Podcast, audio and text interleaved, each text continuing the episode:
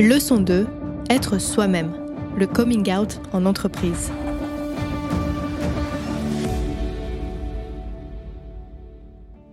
En janvier 2023, Amgen lance une campagne pour promouvoir la tolérance, l'inclusion et la diversité en entreprise. Récompensée, cette campagne aborde des sujets tels que l'homophobie, le racisme ou le sexisme, avec une pointe d'humour qui fait du bien. L'objectif initial de ce projet, c'était une campagne de communication interne c'est-à-dire à destination des collaborateurs, puisqu'on a voulu depuis plusieurs années euh, s'engager sur le sujet de la diversité et de l'inclusion. Il y a eu une vraie prise de conscience au sein des entreprises, et notamment américaines, après l'assassinat de George Floyd aux États-Unis. Nous, on, a on l'a vraiment vécu de l'intérieur, puisqu'on s'est retrouvé, je me suis retrouvée, d'ailleurs j'ai une anecdote, dans une réunion avec ma fonction euh, communication au niveau mondial, où la Big Boss Monde euh, laissait la parole à des collaborateurs black américains pour expliquer en quoi ça les avait touchés, est-ce que et donc, en fait, on s'est rendu compte, nous, on l'a vécu de très loin depuis la France, mais moi, je me suis rendu compte de l'impact que ça avait sur les gens euh, aux États-Unis. Et suite à ça, Amgen a décidé de prendre des, engagements forts aux États-Unis, notamment sur la, présence et la représentation des Blacks américains, plutôt dans les, dans les COMEX ou dans les postes euh, de direction. Et donc, ils ont lancé cette initiative au niveau mondial et ils ont demandé à chaque pays de réfléchir euh, aux enjeux. Et donc nous, on a, lancé un appel à volontariat il y a deux ans pour créer un groupe de collaborateurs motivés qui avaient envie d'en savoir plus sur ce sujet, de s'engager sur ce sujet-là. Et, voilà. et donc on a monté un plan d'action avec eux qui comprenait une campagne de sensibilisation interne à l'origine pour montrer aux collaborateurs que bah, on pouvait être chez Amgel en étant nous-mêmes, qu'on pouvait euh, parler de qui on était et que c'est important d'être une entreprise euh, diverse et inclusive où le fait de dire que c'est OK, ça libère la parole parfois. Et aussi, c'était aussi l'occasion de passer un message que s'ils étaient victimes de X ou Y choses, euh, de discrimination ou autre, il y avait un moyen de le faire savoir. Donc ça, c'était vraiment l'objectif euh, initial. Ça a beaucoup fait parler en interne. C'est quand même un sujet de société. Hein, donc parfois, il y, a, voilà, il y a des gens qui sont pour, d'autres qui sont contre, etc. Et en fait, on s'est dit, mais c'était vraiment pas l'objectif premier, que ça valait peut-être le coup de communiquer du coup cette campagne à l'externe. C'est ce qu'on a fait en, janvier, euh, janvier dernier pour montrer que on s'engageait sur ces sujets-là en tant qu'entreprise et que si euh, plusieurs entreprises en parlaient, bah, ça permettait de libérer la parole sur tout un tas de choses. Donc cette campagne, elle est déclinée autour de quatre catégories. On a parlé du racisme, de l'homophobie, du sexisme et de l'agisme.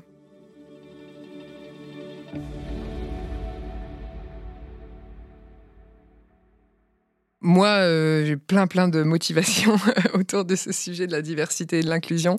Je pense que dans une entreprise, c'est c'est hyper important qu'on se sente soi-même, qu'on soit capable d'être soi-même et qu'on n'ait pas à se cacher qu'on ait un, handicap, qu'on ait voilà, c'est c'est jamais euh, facile euh, d'avoir entre guillemets une différence ou voilà, mais c'est encore moins facile quand on a peur d'en parler et quand on a peur des conséquences euh, d'en parler.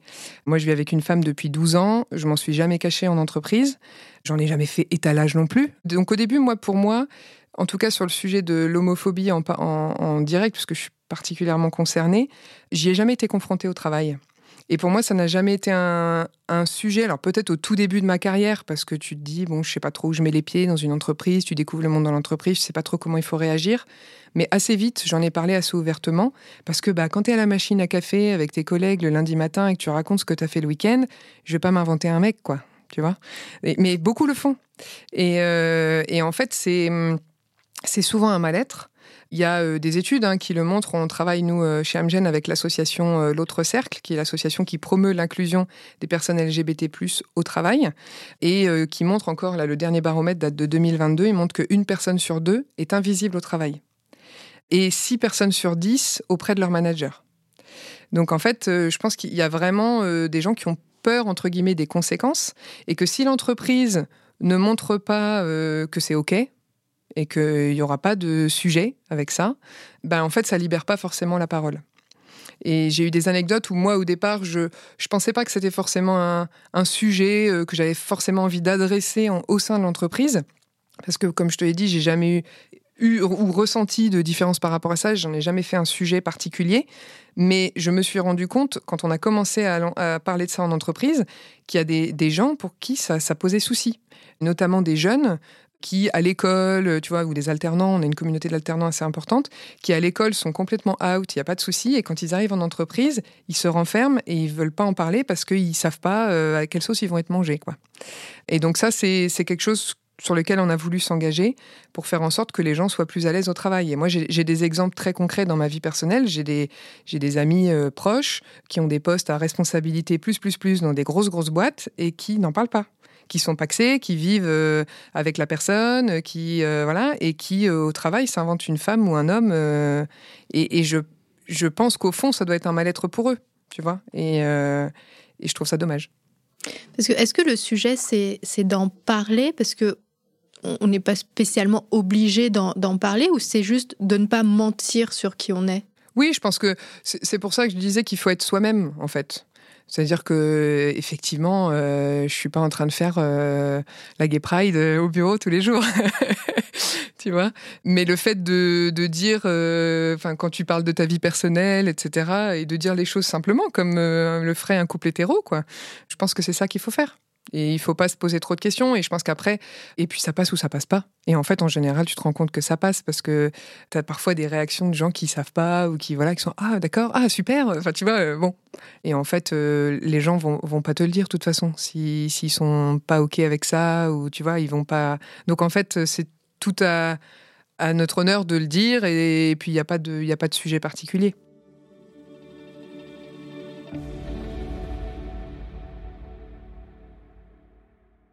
Moi, je l'ai découvert, j'étais adolescente. C'est quelque chose où tu te dis, bon, qu'est-ce qui m'arrive en fait? Je suis amoureuse de mes meilleurs amis et pas de, des plus beaux mecs du lycée. Donc, tu te poses mille questions et puis tu, euh, moi, j'ai pas forcément. Enfin, ça a jamais été. Euh, un sujet dans ma famille, ou en tout cas, il n'y a, pas eu, de problématique particulière d'acceptation, mais en même temps, euh, on n'avait pas non plus dans notre entourage des couples gays, donc en fait, j'avais pas d'exemple tu vois. Donc euh, tu cherches des exemples à droite à gauche, tu regardes des séries où tu te rends compte qu'il y a parfois certains moments, mais bon, notamment chez les lesbiennes, il y en a assez peu, hein, des exemples, euh, voilà.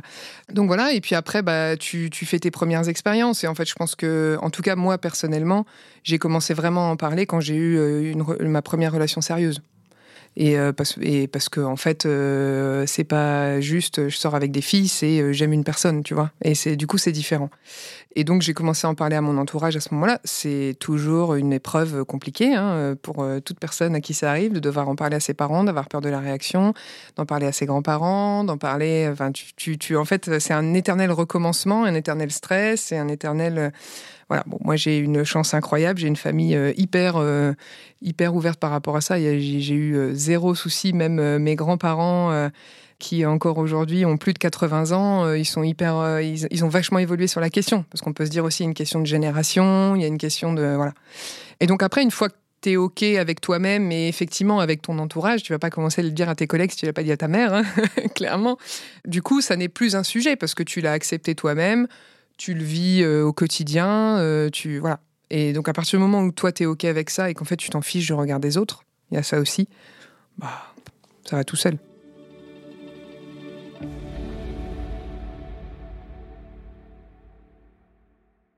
Il faut pas qu'ils se posent trop de questions en fait.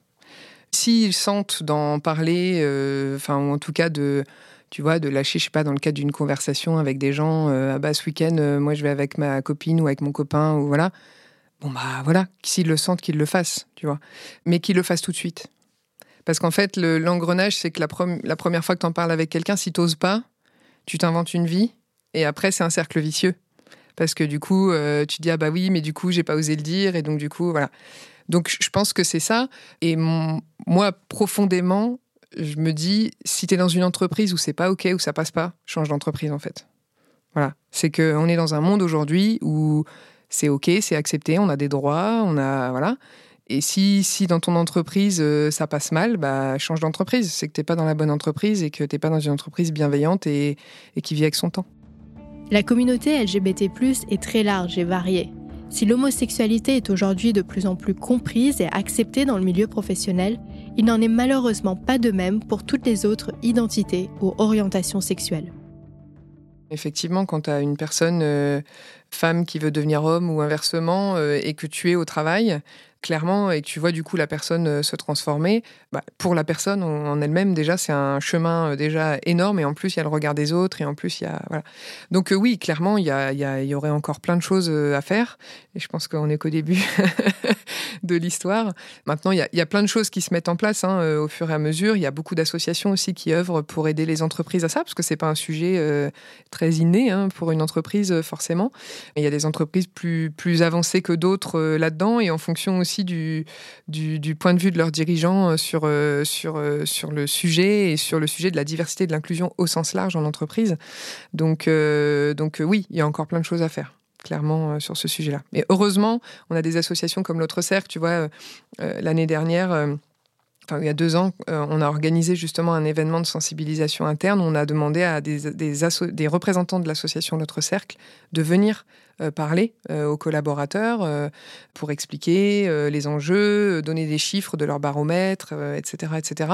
Et on a justement Sophie qui est venue qui est venue présenter, qui était un homme et qui est devenu femme et qui nous qui a expliqué justement tout ce cheminement alors que elle était à l'époque en entreprise, qu'il y a eu voilà et, et ça, et ça c'est encore un autre un autre chemin et puis bon c'est plus rare aussi hein, donc c'est pas forcément Enfin, on n'en voit pas tout le temps en entreprise. Et donc, du coup, quand ça arrive et qu'on y est confronté, on a des petits automatismes. Enfin, on perd nos repères, quoi, en fait. Donc, euh, donc oui, il y, a encore des, y a encore des choses à faire, mais rien que le fait d'en parler et de montrer que ça existe, et de, de souvent, on a, on a peur de l'inconnu, en fait. Hein. Donc, euh, donc, le fait d'y être confronté ou de ou d'échanger, peut-être que ça peut aussi faire évoluer le regard.